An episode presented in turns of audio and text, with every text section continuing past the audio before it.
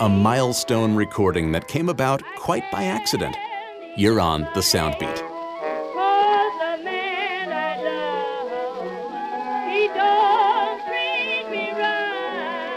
Perry Bradford wrote Crazy Blues, and the great Sophie Tucker was originally slated to record.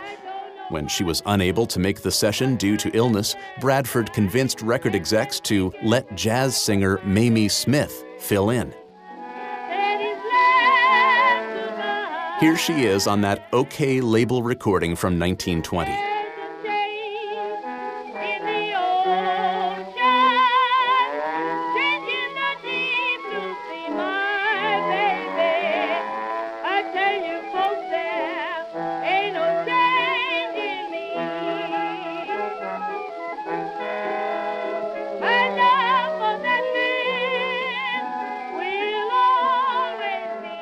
That last minute substitution would prove historic, marking the first time a black singer appeared on a blues record, one that sold over a million copies in just six months.